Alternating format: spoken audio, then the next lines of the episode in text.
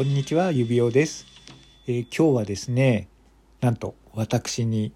えー、お便りをいただきまして、えー、ありがたいことに、えお二人の、えトーカーの方々から、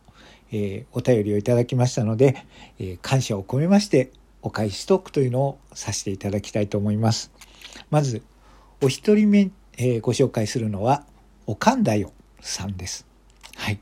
おかんだよさんね、あのこの方、えー、アイコンを見るとですねなんとあの指のアイコンになっていまして、えーと、この私指輪とあの同族なんですね。あの指族指科の方です。あのまあイギリス王室の血を引く指族指科なんですけれども何て言うんですかね。まあ指系っていうんですか。系統で言うとあの渋谷ストリート系なんですけれどもそれに属するおかんだよさんです。で、おかんだよさん、プロフィールをご覧、あの、見てみるとですね、あの、二人のお子さんのお母さんということなんですね。驚きました。おかんだよさんっていう名前を聞いた時にですね、私はてっきりあの、現役の女子高生だと思ったんですけれども、違う、お母さんだったということで。はい。で、それで、なぜそのおかんだよさんが、あの、私のところにお便りをくれたかというとあの私の、えー、娘であるブアさんのファンで、えー、九段のライブであの指輪さんのことを知ってフォローさせていただきましたという。はい、でまあブアさんのファンということを言っていらっしゃるんですけれどもあの厳密に言うとブアさんの場合はファンというカテゴリーではなくなっちゃうんですね。あのマニアというマニアというふうに、えー、覚えておいた方がいいと思います。なので、えー、マニアの、ブアさんのマニアである、えー、おかんさんがですね、そのもっとマニアチックな、マニアテックな指輪にたどり着いたということで、はい。ということでございます。それでですね、あの、おかんだよさんの、えー、配信を聞かせていただいたんですが、まああのラジオトークっていうのはなんでこんなにあの声が魅力的な人がいるんだろうなと思うぐらいあのこの方も聡明そうな素敵な声の持ち主でしてであの配信の中もそうなんですけれどもあのライブとかでもたまに朗読をされているんですね。それもすごい透き通る声であのもう正確な言葉であの朗読をされています。で聞いているとですね、まあ、とても癒されるようで私この間あの生ライブであの朗読を聞いていたんですけれども、まあ、そのまま寝落ちしちゃいました。とっても心地よいあのお声であの朗読を聞いていたんですけれどもそんな効果もあるようです。あのこのねあの朗読を生でお子さんは聞けるのかなと思うと、えー、とてもあのお子さんも幸せなお子さんだなと、はい、いい子に育つんじゃないかなと思っております。はい、なので、えー、おかんだよさんですね。あのぜひ皆様もあの聞いていただければなと思っております。はい。で、続いて2人目の方。この、えー、2人目の方は、えー、箱庭の住人さんという方でございます。えー、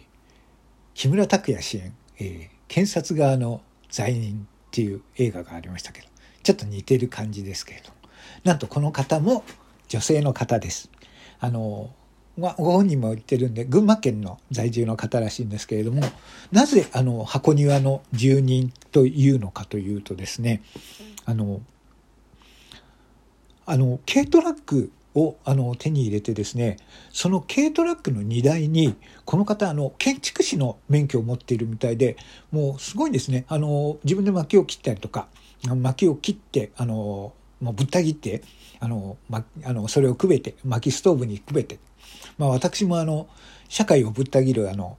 ね、あの社会派トーカーなんですけれどもこの方もあの薪をぶった切ってあのあの暖炉にして暖を取って投稿するような人なんですがあのとにかくあの軽トラックにあの家を上に家を作って、ね、キャンピングカー仕様にしてあの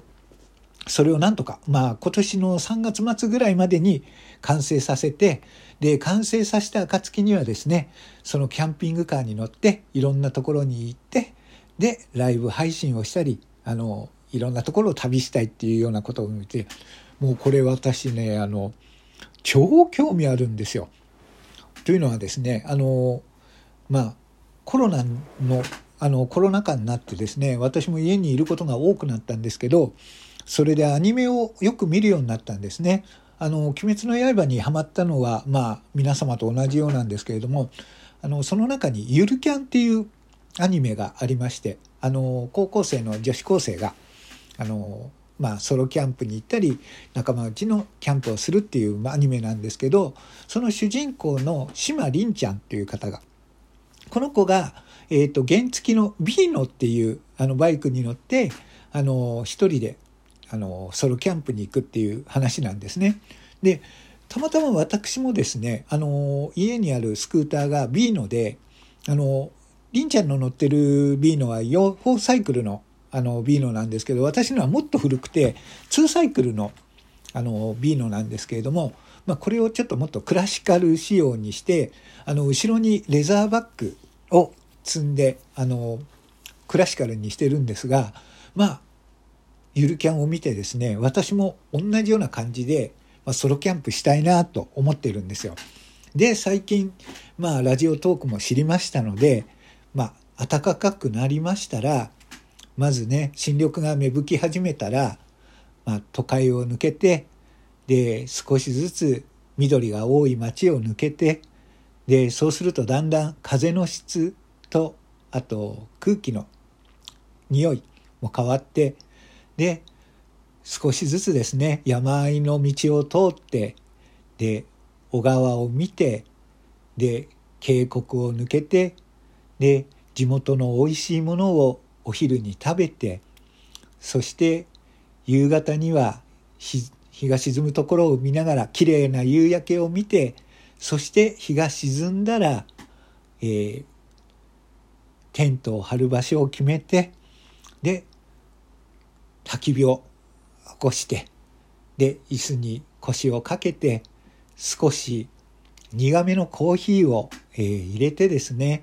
そしてその焚き火のパチパチという音を聞きながらでラジオトークを開いてそして配信を始めるんです。さあここでエロ話を話したいと思うんですよね。それが私の夢でございます。えー、そんなこともあってですね、あの、箱庭の住人さんの、えー、この夢、もすごく応援してますので、で、この箱庭の住人さんなんですけれども、この方ももうとても癒される、もう素敵なお声の持ち主でして、あの、配信を聞かせていただいたんですが、あの、群馬ということで、あの、上州弁を使ったあの配信があるんですね。まあこれがまあ素敵なあの上州弁でですねもう聞いているとですねあの六本木にあるあの方言女子っていうキャバクラに行きたいなって思っちゃうんですよ。あれ？